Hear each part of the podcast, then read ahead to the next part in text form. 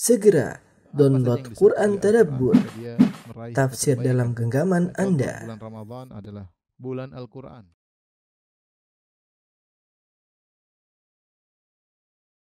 Bismillahirrahmanirrahim. Assalamualaikum warahmatullahi wabarakatuh. Alhamdulillahi ala ihsani wa syukrulahu ala taufiqihi wa amtinani. Asyhadu an la ilaha illallah wahdahu la syarika lahu ta'ziman li sya'nihi. Wa asyhadu anna muhammadan abduhu wa rasuluhu da'ila ridwani. Allahumma salli alaihi wa ala alihi wa ashabihi wa ikhwani. Para jamaah majelis ta'lim Al-Khansa dan juga majelis ta'lim Sofiyyah yang dirahmati oleh Allah Subhanahu wa taala. Pada kesempatan kali ini kita akan bahas dosa besar yang terkadang disepelekan oleh sebagian kita, itu dosa kesyirikan. Tapi kita akan fokus pada kesyirikan yang tidak disadari, ya. Kesyirikan yang tidak disadari ini pernah diisyaratkan oleh Nabi Shallallahu Alaihi Wasallam dalam dua hadis. Yang pertama dalam hadis yang diriwayatkan oleh Abu Musa Al-Ash'ari radhiyallahu taala anhu, beliau berkata, "Khatabana Rasulullah Shallallahu Alaihi Wasallam dzata yaumin." Suatu hari Rasulullah SAW berkhutbah kepada kami, faqala ya yuhannas ittaqu hadzas syirka. Nabi berkhutbah, Nabi berkata, wahai manusia sekalian, hindarilah atau jagalah diri kalian dari kesyirikan ini. Fa innahu akhfa min dabibin naml, sungguhnya dia lebih samar daripada rayapan semut, ya, dia lebih samar dari rayapan semut. Tentu kita tahu semut kalau berjalan saja kita enggak sadar, bahkan dia naik ke tubuh kita, dia naik di baju kita, kita enggak sadar, apalagi bekasnya, ya, ya, rayapan semut sangat tidak kita, semutnya kita tidak sadari, apalagi rayapannya, gerakan dia. Faqala lahu man sya'allahu an yaqul, ya.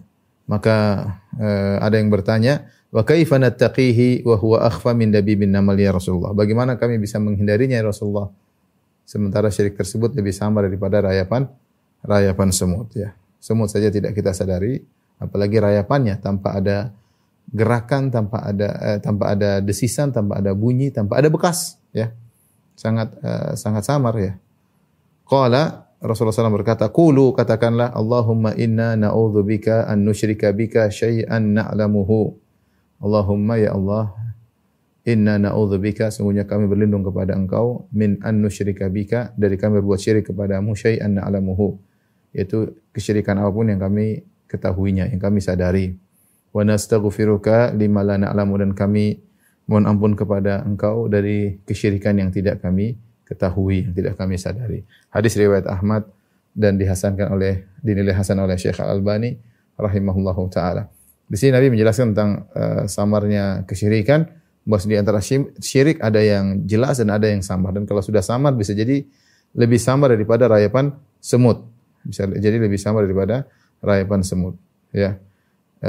Dan Rasulullah menjelaskan syirik ada yang nahnu na'lamuhu, kita sadari, wa lima la na'lamu, ada yang kita tidak sadari. Hadis yang kedua, hadis diriwayatkan oleh Al-Bukhari dalam kitabnya Al-Adabul Mufrad an Ma'qil bin Yasar, dari Ma'qil bin Yasar, beliau berkata, "Intalaqtu ma'a Abi Bakrin As-Siddiq radhiyallahu taala anhu ila Nabi sallallahu alaihi wasallam." Aku berjalan bersama Abu Bakar menuju Rasulullah sallallahu alaihi wasallam. Faqala Rasulullah SAW berkata, "Ya Abu Bakar, wahai Abu Bakar, la syirku fikum akhfa min dabibin namal." Sungguh kesyirikan yang ada pada kalian, yang menimpa kalian, umatku, lebih samar daripada rayapan semut. Faqala Abu Bakar, Abu Bakar berkata, "Wa hal syirku illa man ja'ala ma Allah ilahan akhar?" Bukankah syirik adalah menjadikan Tuhan selain Allah Subhanahu wa taala? Ya. Di sini Abu Bakar bertanya, bukankah syirik, ya, yang zahir, yang nampak? Maka Rasulullah SAW ingin mengisyaratkan di sana ada syirik yang tidak nampak. Syirik bukan terbatas pada itu saja. Faqala Nabi SAW, "Walladhi nafsi biyadihi," demi zat yang jiwaku berada di tangannya, "la syirku akhfa min dabibin namal," sungguhnya syirik itu lebih samar daripada rayapan semut. "Ala adulluka ala syai'in idza qultahu dhahaba anka qaliluhu wa kathiruhu." Maukah aku tunjukkan kepada engkau suatu amalan atau suatu doa yang jika engkau mengucapkannya maka akan pergi darimu kesyirikan, yang banyak maupun sedikit semuanya akan pergi. Qala, "Qul," katakanlah, "Allahumma inni a'udzubika an usyrika bika wa ana a'lamu." Ya Allah, aku berlindung kepada Engkau dari kesyirikan yang aku sadari. "Wa astaghfiruka lima la a'lamu," dan aku memohon ampun kepada Engkau dari kesyirikan yang tidak aku sadari. Hadis diriwayatkan oleh Imam Al-Bukhari dalam dalam Adabul Mufrad dan disahihkan oleh Syekh Al-Albani rahimahullahu taala. Di sini jelas bahwasanya Rasulullah menyatakan syirik itu ada yang samar. Oleh karenanya sebagian ulama membagi kalau kita mau membagi syirikan ya. Bisa diklasifikasikan menjadi dua, yaitu syirik besar, syirik kecil. Syirik besar itu mengeluarkan seorang dari Islam, syirik kecil tentunya tidak. Dan masing-masing ini juga bisa dibagi menjadi dua, ya. Ada namanya syirku al-jali, syirik yang nampak. Kemudian syirku al-khafi, syirik yang tidak nampak.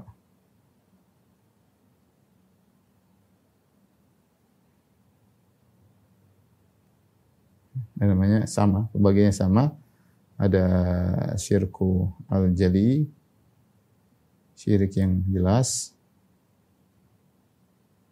Kemudian ada syirku al-khafi, syirik yang tidak nampak.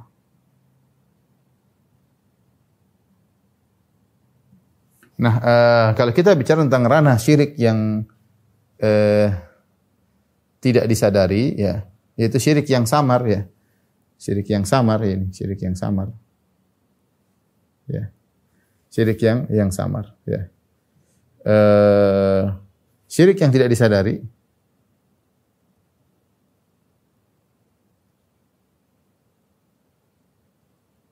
Bisa jadi, wallahu alam bisawab, bisa jadi mungkin dua model. Dia termasuk syirkul khafi, syirik yang samar, yang sering tidak kita sadari.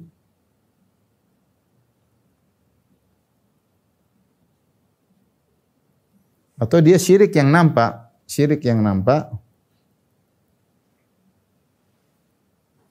namun tidak disangka itu adalah kesyirikan.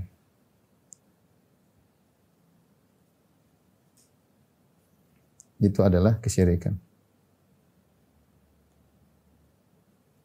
Syirik yang samar, yang sering tidak disadari, atau syirik yang nampak namun tidak disangka itu adalah kesyirikan. Ini mungkin kira-kira yang bisa kita gariskan dengan syirik yang tidak disadari, ya. Karena syirik memang ada yang jelas seperti minta kepada mayat, menyembah berhala misalnya, ya. Itu sangat-sangat jelas menyembelih kepada selain Allah Subhanahu wa taala. Ini adalah syirik yang jelas dan sangat nampak bahwa itu merupakan kesyirikan. Tapi yang kita bahas adalah syirik yang tidak disadari. Itu yang samar atau syirik yang nampak namun tidak disangka itu adalah kesyirikan. Yang tadi Nabi sallallahu alaihi wasallam jelaskan bahwasanya syirik-syirik ini, ya, lebih samar dari rayapan semut. Ya, dan kita tahu rayapan semut itu tidak terasa.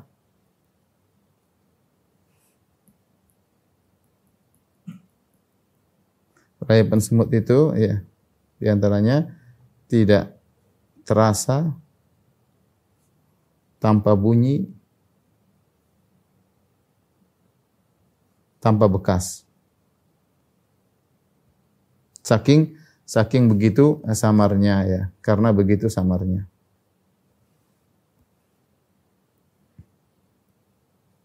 Nah, ketika Nabi SAW menggambarkan begitu samarnya syirik ini, maka kita harus waspada. Tidak boleh kita anggap sepele. Kenapa ikhwan dan akhwat yang dirahmati Allah Subhanahu wa taala? Karena kita ingin meninggal tanpa syirik sama sekali. Bukankah Nabi SAW mengatakan dalam hadis qudsi, Allah berfirman, "Ya bena Adam, law ataitani bi qurabil ardi khataaya thumma laqitani la tusyriku bi syai'a la ataituka bi qurabiha maghfirah." Wahai anak Adam, kalau kau bertemu dengan aku dengan bawa dosa sebesar bumi ini, dosa sepenuh bumi ini, dosa seberat bumi ini, itu dosa-dosa besar tentunya yang dikatakan seberat bumi, sebesar gunung, sebanyak buih di lautan, dosa-dosa besar. Jika kau bertemu dengan aku membawa dosa sepenuh bumi ini, tsumma laqitani la tusyriku bi syai'a, kemudian kau bertemu dengan aku tanpa buat syirik sama sekali, la ataituka bi qurabiha maghfirah, maka aku akan mendatangi engkau juga dengan ampunan sebesar bumi ini. Jadi seorang berjuang ini perjuangan bukan bukan sehari dua hari, berjuang sampai seumur hidup. Ya. Makanya setan menggoda, ya nanti kita sebutkan, setan menggoda bagi orang akan meninggal dunia, digoda dengan ujub. Sebagaimana Imam Ahmad rahimahullahu taala, ya ketika akan meninggal dia sempat mengatakan ba'du ba'du. Belum. Anaknya bertanya, "Kenapa? Wahai ayahanda, kenapa engkau mengatakan demikian?" Dia bilang, "Setan tadi datang mengatakan, 'Futtani ya Ahmad, kau telah selamat dariku.'" Kata Imam Ahmad, "Belum." Jadi setan ingin Imam Ahmad ujub, kata Imam, "Belum. Selama nyawa masih dikerongkongan belum ada selamat dari godaan syaitan." Ya.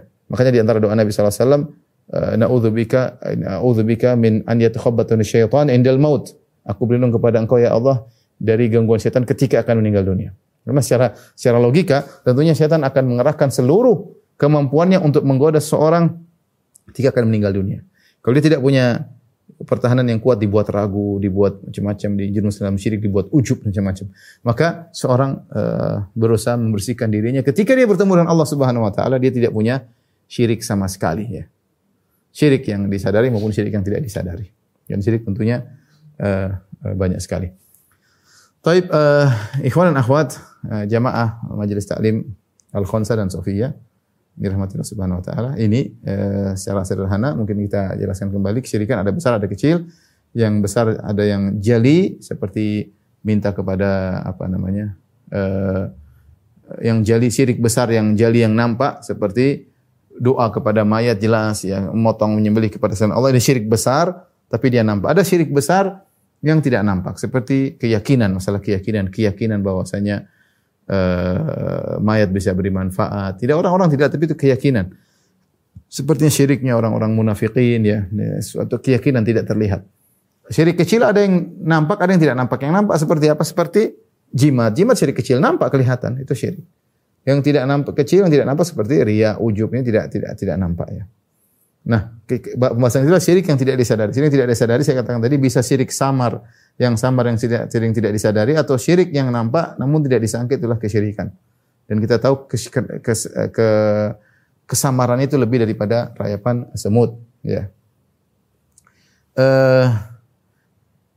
Adapun syirik yang samar, ya.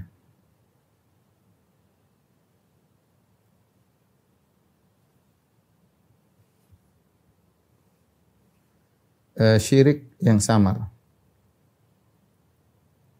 yang dalam hadis datang dalam dua lafal, ya, dua lafal. Yang pertama disebut dengan syirkul khafi, yang kedua disebut dengan syirkus sarair. Maknanya sama, syirkul khafi maksudnya syirik yang tersembunyi, yang samar, ya, tersembunyi. Syirik sarair sama, tersembunyi. Sarirah yaitu syirik yang tersembunyi.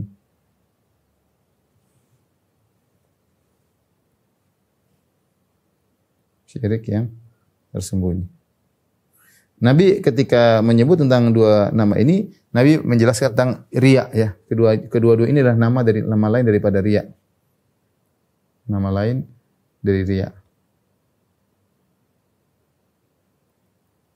Nabi SAW dalam hadis mengatakan ketika para sahabat sedang berbicara tentang Dajjal yang sangat berbahaya, yang mengerikan, kata Nabi SAW, "Ala adullukum ala ma huwa akhwafu alaikum indi min fitnatil masih Dajjal." Maka aku tunjukkan kepada kalian tentang suatu perkara yang lebih aku khawatirkan menimpa kalian daripada fitnahnya Dajjal. Qalu bala ya Rasulullah, tentu. Fitnah apakah itu? Kata Rasulullah SAW, "Asyirkul khafi." Syirik yang samar. Yakumur rajulu fayuzayyinu salatahu lima yara min nadhari rajulin ilaihi. Seorang berdiri kemudian dia bagus-baguskan salatnya karena dia tahu orang sedang memperhatikannya. Dalam riwayat yang lain kata Rasulullah SAW, "Iyyakum wa syirkas sarair." Hati-hatilah kalian terhadap syirik yang tidak kelihatan. Bagaimana Rasulullah? Rasulullah jelaskan sama, "Yakumur rajulu fayuzayyinu salatahu lima yara anna rajula nadhara ilaihi." Ya. Seorang sholat, kemudian dia bagus-bagus sholatnya, karena dia tahu ada orang sedang perhatikan sholatnya. Dan disebut syirik yang khafi. Kenapa disebut khafi? Sebab penamaan.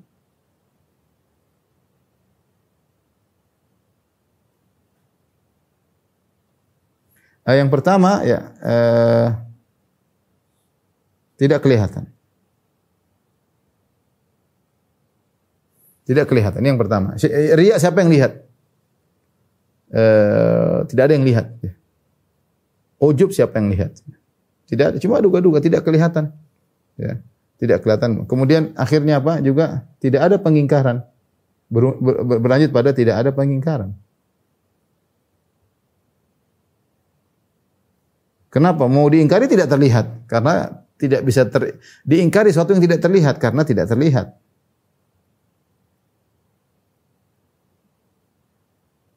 Kenapa juga disebut dengan syirkul khafi? Karena banyak yang terkena, banyak yang terjangkiti, namun tidak menyadarinya.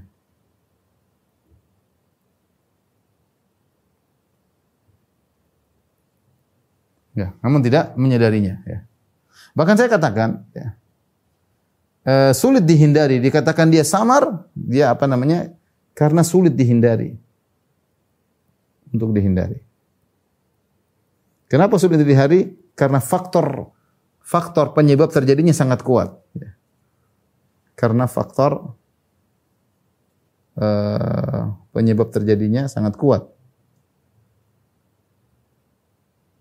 Terjangkiti sangat kuat. Kenapa sangat kuat? Karena manusia punya pembawaan ingin disanjung, ingin dipuji, ya. Inilah disebut dengan syirkul khafi, syirkus sarair, syirik yang tersembunyi atau syirik yang samar. Tidak kelihatan. Orang riya enggak riya kita enggak tahu. Ada orang menunjukkan amal dia, kita enggak tahu dia niatnya riya atau tidak. Kita enggak bakalan tahu, yang tahu hanya Allah Subhanahu wa taala.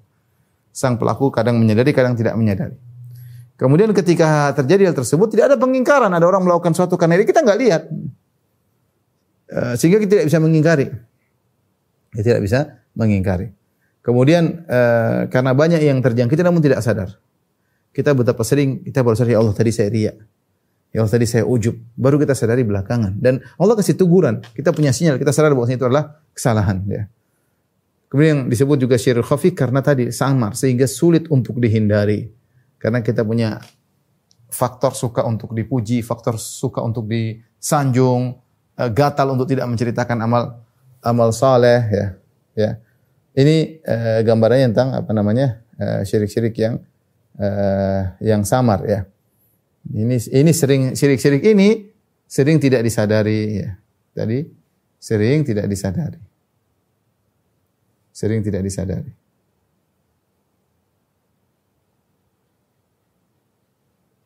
Tapi kita akan sebutkan dua contoh syirik yang sering tidak disadari.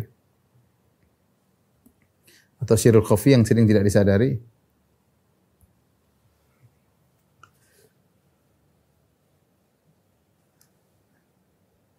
Asyirk khafi yang sering tidak disadari.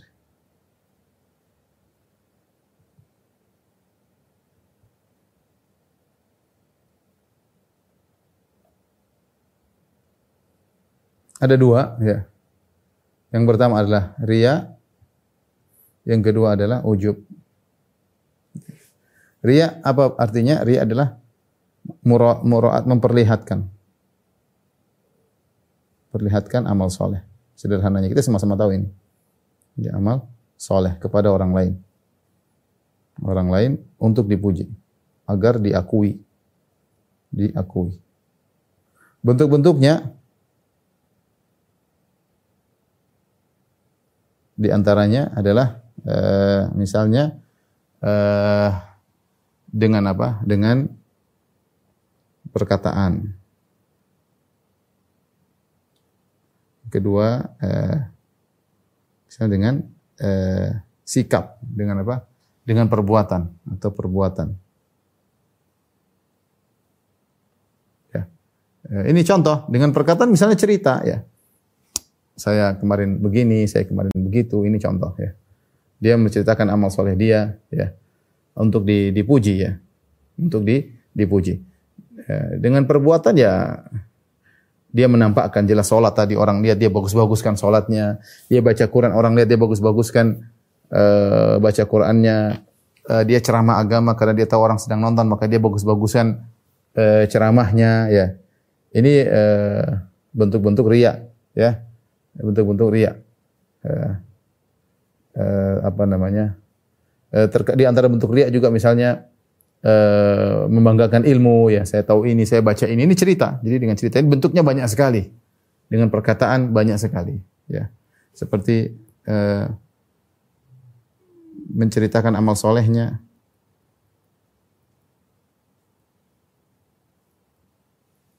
Ini dengan perkataan. Contohnya lagi dengan apa? Menunjukkan ilmunya. Cerita, saya bisa ini, bisa anu, saya sudah baca ini, baca anu. Tujuannya agar diakui. Membaca buku kan amal soleh. Ketika diceritakan supaya orang tahu, namanya riya, ya. Dan banyak hal. Perbuatan, ya seperti dengan bibir dikeringkan, kering, supaya menunjukkan, bibir kering, dia lagi puasa sunnah misalnya, ya. Pagi-pagi dia ngantuk untuk menunjukkan bahwasanya dia sudah sholat malam, makanya paginya dia nguap-nguap belulu. Ya. Meskipun dia tidak ngomong. Meskipun dia tidak ngomong, tapi dia menunjukkan dengan sikapnya tersebut bahwasanya dia ingin diakui. Inilah syirik yang tidak disadari. Banyak di antara kita yang melakukannya. Adapun ujub. Ujub adalah ya menganggap bahwa kita punya andil dalam keberhasilan kita. Ini ujub. Dan dia adalah langkah untuk menuju sombong, ya. Kalau ujub melulu akhirnya beranjak kepada sombong, ya. Jadi ketika seorang merasa dia punya andil dalam keberhasilannya, entah karena dia merasa dia cerdas, entah karena merasa dia banyak pengalaman, entah karena dia merasa dia dari keturunan ini, dia merasa dia punya andil dalam keberhasilan. Padahal kita tahu bahwasanya yang buat seorang berhasil murni adalah Allah Subhanahu wa taala. Murni Allah Subhanahu wa taala. Oleh karenanya ujub ini dari satu sisi lebih parah daripada riya. Lebih suci daripada riya, ya. Bedanya bagaimana? Beda ujub dan riya, ya. Kalau riya beda ujub dan riya.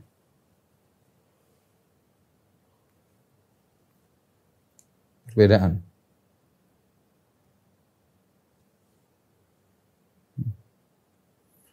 Ujub,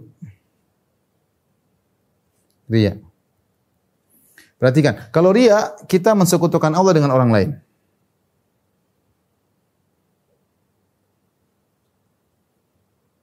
Dengan orang lain.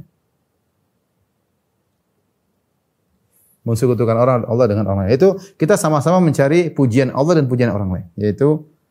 Yaitu mencari pengakuan atau pujian Allah dan juga pujian orang lain. Pujian orang lain. Perhatikan. Ini ujub. Adapun ujub mempersekutukan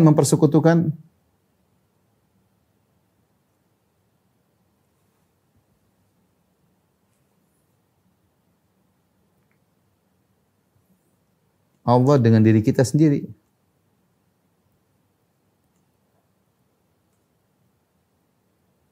Yaitu keberhasilan kita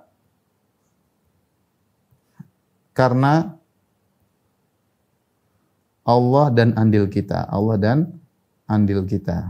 Ya ini.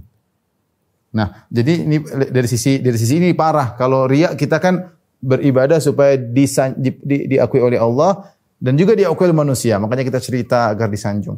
Kalau ujub kita merasa keberhasilan kita itu karena Allah dan juga karena kita, karena kecerdasan, bangga saya mulai dari nol, saya mulai bangga cerita karena saya banyak ini, karena saya gini, karena saya belajar, karena saya pintar. Dia bercerita bukan karena sekedar menjelaskan sebab, tapi karena ujub. Nampak orang ujub itu ketika dia ngomong, yang harusnya samar jadi kelihatan. Ini di antara perbedaan antara riya dan ujub. Perbedaan berikutnya, ini yang pertama. Yang kedua, dari sini kita tahu bahwasanya riya berkaitan dengan tauhid uluhiyah. Terkait dengan tauhid uluhiyah, yaitu pada tujuan mensekutukan Allah dengan Allah tujuan kita, makhluk juga tujuan. Jadi berkaitan dengan tujuan, ini syirik uluhiyah. Kita beribadah untuk Allah dan juga untuk makhluk. Tauhidul ibadah, tauhid uluhiyah. Kita beribadah untuk Allah dan juga untuk makhluk. Ini bahayanya riya. Ya. Adapun ujub terkait dengan rububiyah. Ya. Yaitu kita berhasil terjadinya, yaitu terkait dengan sebab akibat. Yaitu akibat ini, akibat atau keberhasilan kita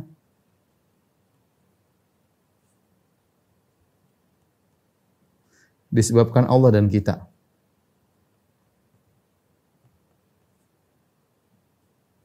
Ini perbedaan kedua. Hati-hati ikhwan, oleh karenanya ini di antara syirik yang sering terjadi, ini yang sering kita lakukan. Ujub, ya. Karena saya belajar, enggak tahu siapa saya. Karena saya ini, karena saya jadi panitia, karena saya melulu. Itulah ujub, itu riya. Itu apa namanya? Itu ujub, itu syirik. Yang ketiga, ya. Perhatikan. Riya hanya berkaitan dengan amal-amal soleh. Artinya apa ikhwan? Kalau seorang memamerkan barang dagangan dia, dia pamerkan misalnya baju buatan dia, itu namanya bukan riya. Riya itu memamerkan amal soleh. Seorang bekerja kemudian dia menunjukkan apa namanya produktivitas dia, kemudian etos kerjanya di hadapan bos, nggak ada masalah, itu bukan riya. Karena riya itu memamerkan amal soleh. Beramal soleh untuk dilihat oleh orang, itu namanya riya. Adapun kalau bukan amal soleh, artinya pekerjaan duniawi, enggak ada masalah, itu bukan masalah riya. Yang berkaitan riya hanyalah amal soleh. Adapun ujub bisa terkait dengan amal soleh,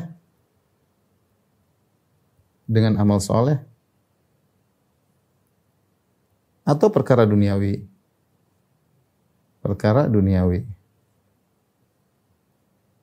Bisa. Seorang berhasil haji, dia bilang, oh karena saya bisa berhaji, karena saya begini, ah dia itu contoh, itu dia ujub dalam amal soleh. Makanya tidak boleh seorang ujub dalam beramal soleh. Fa'buduhu wa tawakkal alaih, kata Allah, bertawakal kepada Allah. Ketika kau beribadah, bertawakal kepada Allah. Yang buat kau berhasil bisa melaksanakan ibadah adalah Allah Subhanahu wa taala.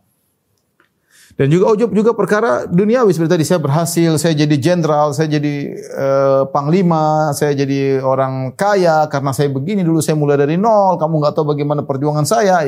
Dia cerita sambil membanggakan dirinya, merasa dia berhasil karena dirinya. Ini ujub dalam perkara dunia.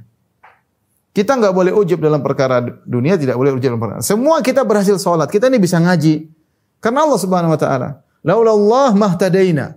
Kata Nabi Muhammad sallallahu alaihi wasallam, kalau bukan karena Allah kita tidak dapat hidayah.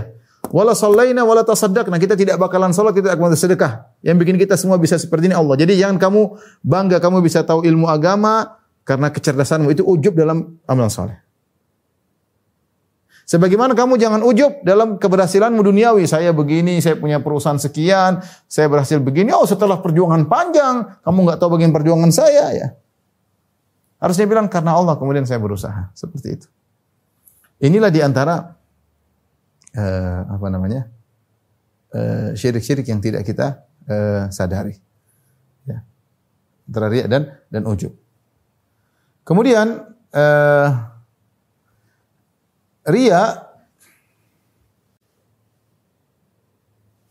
riya juga, ya, terbagi menjadi dua kalau kita boleh bagi, yaitu yang jelas, yang terselubung. Yang jelas tadi kita cerita, dengan jelas-jelas kita cerita secara langsung. Contoh cerita secara langsung tentang amal soleh kita.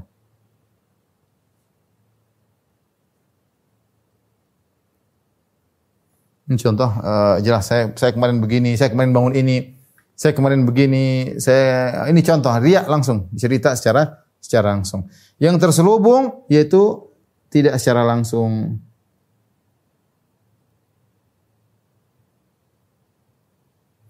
Ini contohnya apa? Contohnya ya banyak ya contoh. Misalnya apa? Misalnya menjelekkan orang. Menjelekkan orang lain. Ya. Ini namanya ghibah plus riya. Ghibah plus riya. Contoh, ini disampaikan oleh Ibnu Taimiyah rahimahullah, ini ghibah apa riya terselubung yang sangat berbahaya. Dia mengumpulkan dua dosa yaitu riya dan ghibah. Seperti gimana dia mengatakan, "Oh si fulan itu setiap subuh enggak pernah kelihatan, selalu terlambat kalau salat subuh." Dia maksudnya bukan ghibah doang, tapi dia sekaligus riya. Dia ingin menunjukkan bahwasanya si fulan itu terlambat salat subuh kalau saya tidak. Meskipun dia tidak bilang adapun saya tidak pernah terlambat. Dia enggak pernah mengucapkan perkataan tersebut.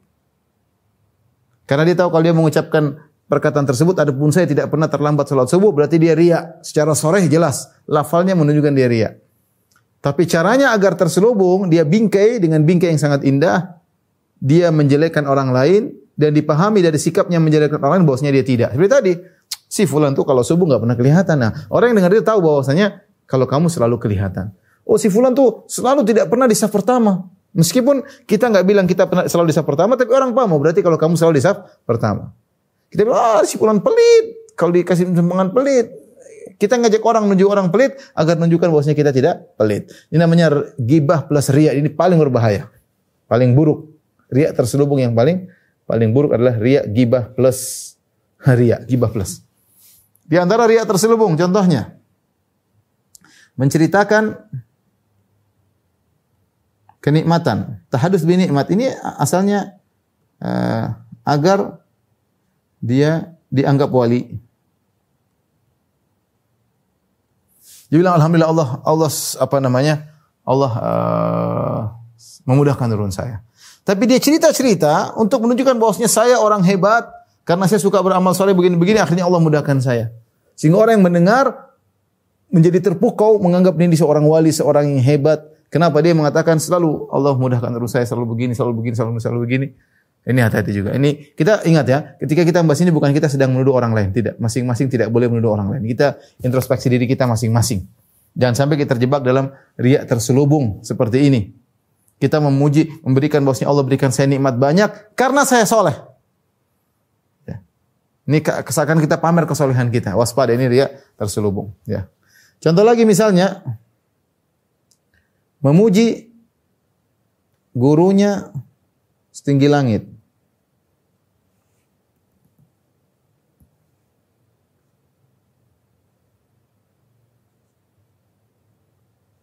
Agar dia juga terpuji. Dompleng dengan apa terkenalnya gurunya, dompleng dia. Haji Mumpung. Oh guru saya Masya Allah gini. Nah saya muridnya. Meskipun dia tidak bilang saya muridnya. Tapi orang paham, wah gurunya saya gitu gimana muridnya. Dompleng. Ustadz Fulan, murid si Fulan. Ya, kita gak nuduh orang ya. Hati-hati. Saya bukan berarti untuk nuduh orang. Kita untuk diri kita sendiri. Kadang orang cerita, oh saya muridnya Ustadz ini, saya muridnya Syekh ini. Terus kenapa kalau kau muridnya Syekh? Kalau kau muridnya Ustadz juga kenapa? Ya, muridnya Nabi ada yang jadi munafik, ada. Memang semua kalau belajar sama Nabi kemudian jadi sahabat mulia, ada munafik. Ketemu Nabi belajar sama Nabi sallallahu alaihi wasallam. Ya, tidak semua orang kemudian. Ya. Terkadang dia mengangkat gurunya agar dia juga terangkat, ya. Ini di antara riya terselubung, waspada. Ya. Dia sebutkan saya telah belajar sama si fulan. Hati-hati ya, Allah Maha tahu. Kamu cerita itu untuk apa? Kalau kamu cerita untuk mengangkat derajatmu, maka itulah riya terselubung ya. Riya terselubung ya. Seperti juga kata sebagian ulama, seperti apa? Contohnya seperti menjelaskan,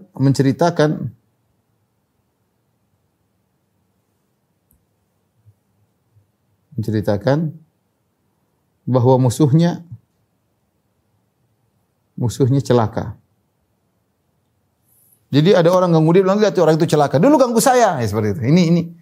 Ini seakan-akan saya wali, saya dibela oleh Allah Subhanahu Wa Taala. Dia juga ngangkat diri namanya, ngangkat diri. Ya. Hati-hati, ini juga riya terselubung. Ya. Ingin menunjukkan bahwasanya dia soleh, makanya musuh-musuhnya celaka.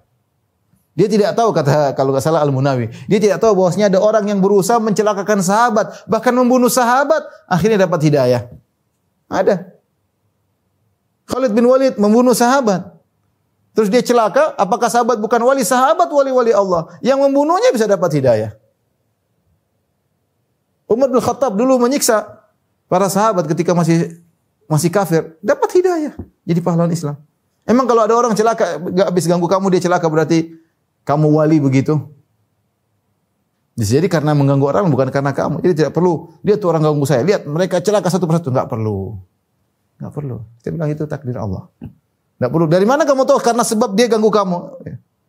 Dari mana ada turun ayat bahwasanya gara-gara dia ganggu kamu dia celaka? Nggak ada kan? Ya sudah, nggak usah kait-kaitkan dia celaka, bilang karena dia ganggu saya. Nggak perlu. Kita cerita itu kemarin ganggu saya. Qadarullah dia begini. Jangan mengesankan gara-gara ganggu kamu seakan-akan kamu wali. Nggak perlu. Ya, nggak perlu. Di antara riya terselubung adalah misalnya merendahkan. Tawaduk tapi bukan karena Allah. Tawaduk karena riya.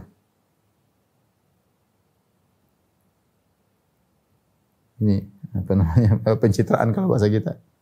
Bahasa politiknya pencitraan.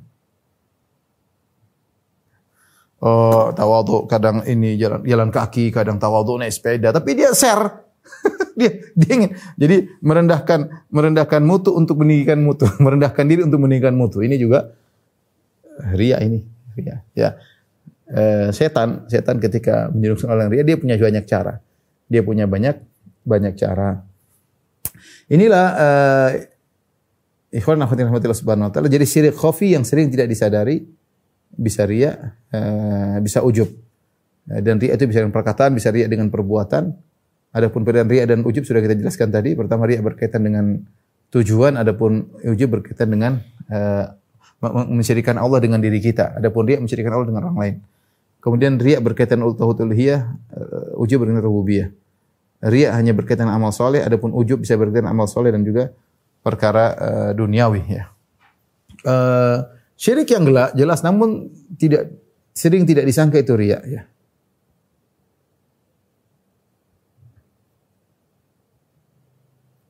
Yang nampak bukan yang jelas.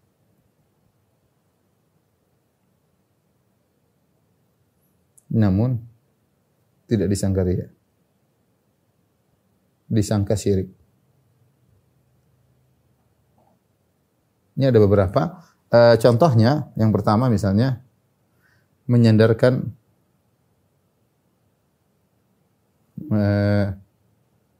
nikmat kepada Allah, kepada selain Allah, kepada sebab. Ya. Seperti contoh, kalau bukan karena dokter, mungkin saya sudah mati.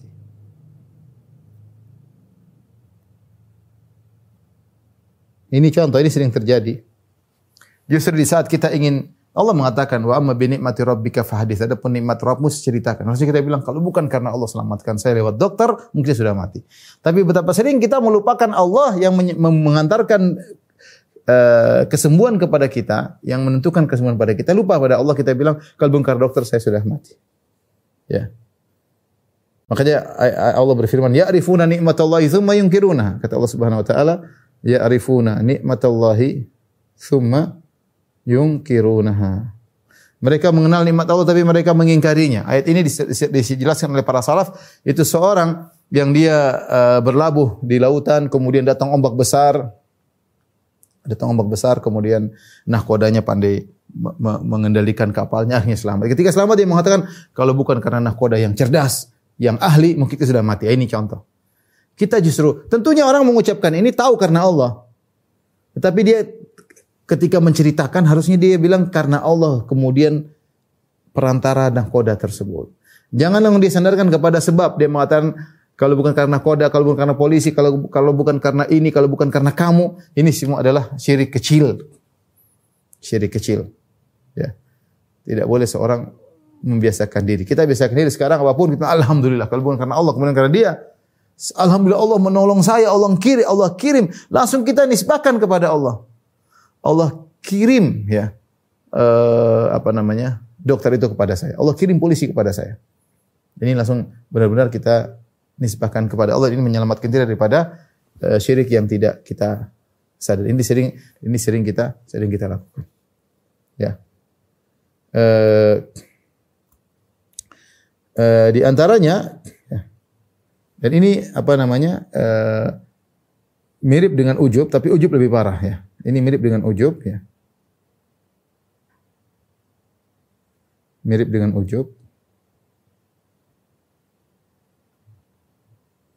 Tapi ujub lebih parah. Kenapa lebih parah? Karena ujub terkait dengan diri sendiri. Nah, kalau ini karena polisi, karena saya. Kalau ujub karena kecerdasan saya, karena kelihayan saya, karena kerajinan saya, karena darah saya, karena jabatan saya, karena ini semua adalah contoh. Ini riya, syirik ini sering dilakukan namun tidak disadari oleh masyarakat. Ya, sering. Ya. Tidak disadari oleh masyarakat. Kemudian antaranya, misalnya tawakal kepada sebab.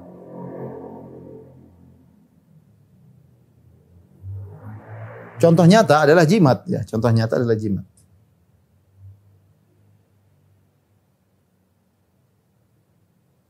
Dan sebab di sini umum ya. Seperti apa? Seperti tawakal, contoh tawakal dalam mencari rezeki kepada kepada misalnya kondisi pasar. Atau kepada bos, kepada kantor, atau kebaikan bos. Ini kadang-kadang tidak kita sadari ya. Kita bilang perusahaan saya memang hebat karena gini. Ini contoh. Dia tawakalnya kepada. Kalau yang pertama, yang ini ini dia tawakalnya kepada Allah tapi salah ngomong. Yang pertama ini tawakalnya kepada Allah tapi salah dalam ungkapan. Dalam ungkapan syukur. Ini lebih parah yang nomor dua. Lebih parah ya. Ini tawakalnya kepada selain Allah. Tawakalnya kepada sebab. Contoh lagi misalnya tawakal dalam kesembuhan.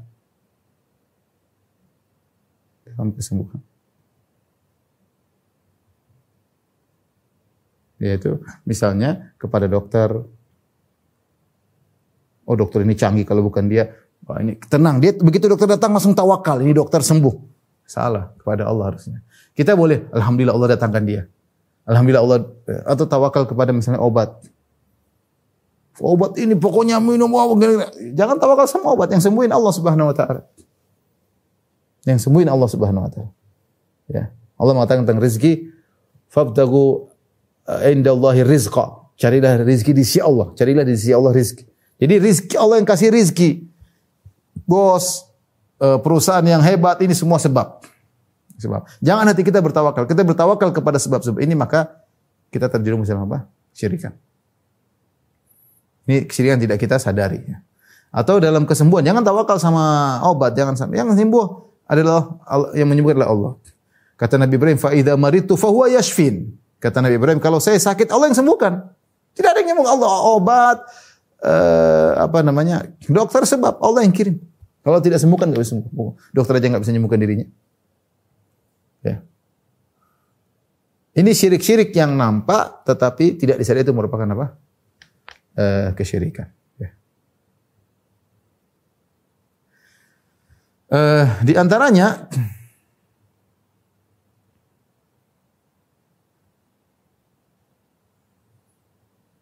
nomor berapa ini? Ya, ini nomor satu ya.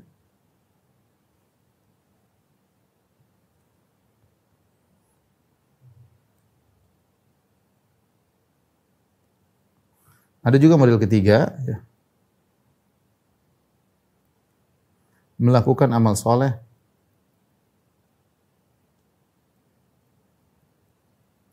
ya, karena tujuan dunia. Ini juga hati-hati, ini juga syirik yang terkadang tidak kita sadari. Ya. Nabi SAW mengatakan, "Man talabal ilma mimma yubtaghu bihi wajhullah, la yata'allamu illa liyusiba 'aradan minad dunya, lam yajid 'arafal jannah." Siapa yang menuntut ilmu? Yang harusnya menuntut ilmu itu karena mengharapkan wajah Allah. Ternyata dia menuntut ilmu karena mencari dunia, maka dia tidak akan mencium bau surga. Ini contoh, Rasulullah kasih sampel tentang menuntut ilmu. Menuntut ilmu, jangan cari dunia. Ya. Misalnya, tadi kata Nabi sallallahu alaihi wasallam, menuntut ilmu karena mencari dunia.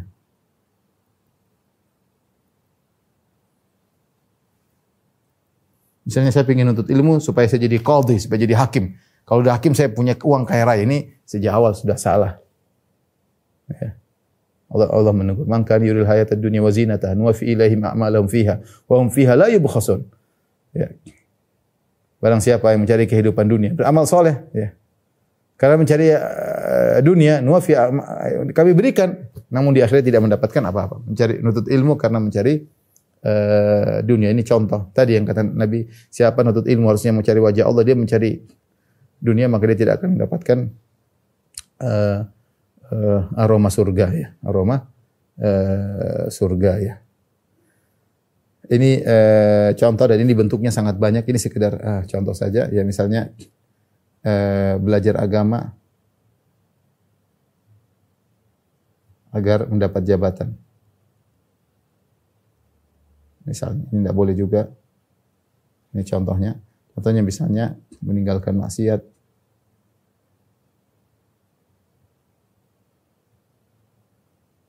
ya. Apa namanya? Agar tidak dicela misalnya. Dicela manusia. Ini juga hati-hati. Ya, berarti niatnya bukan karena Allah Subhanahu wa taala, tapi karena duniawi.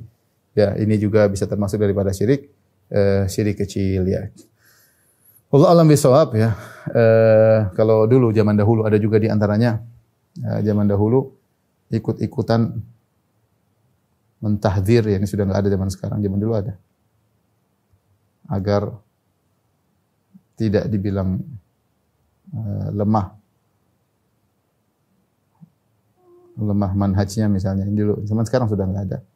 Ya, zaman dulu rame, ya, mentahdzir sana sini.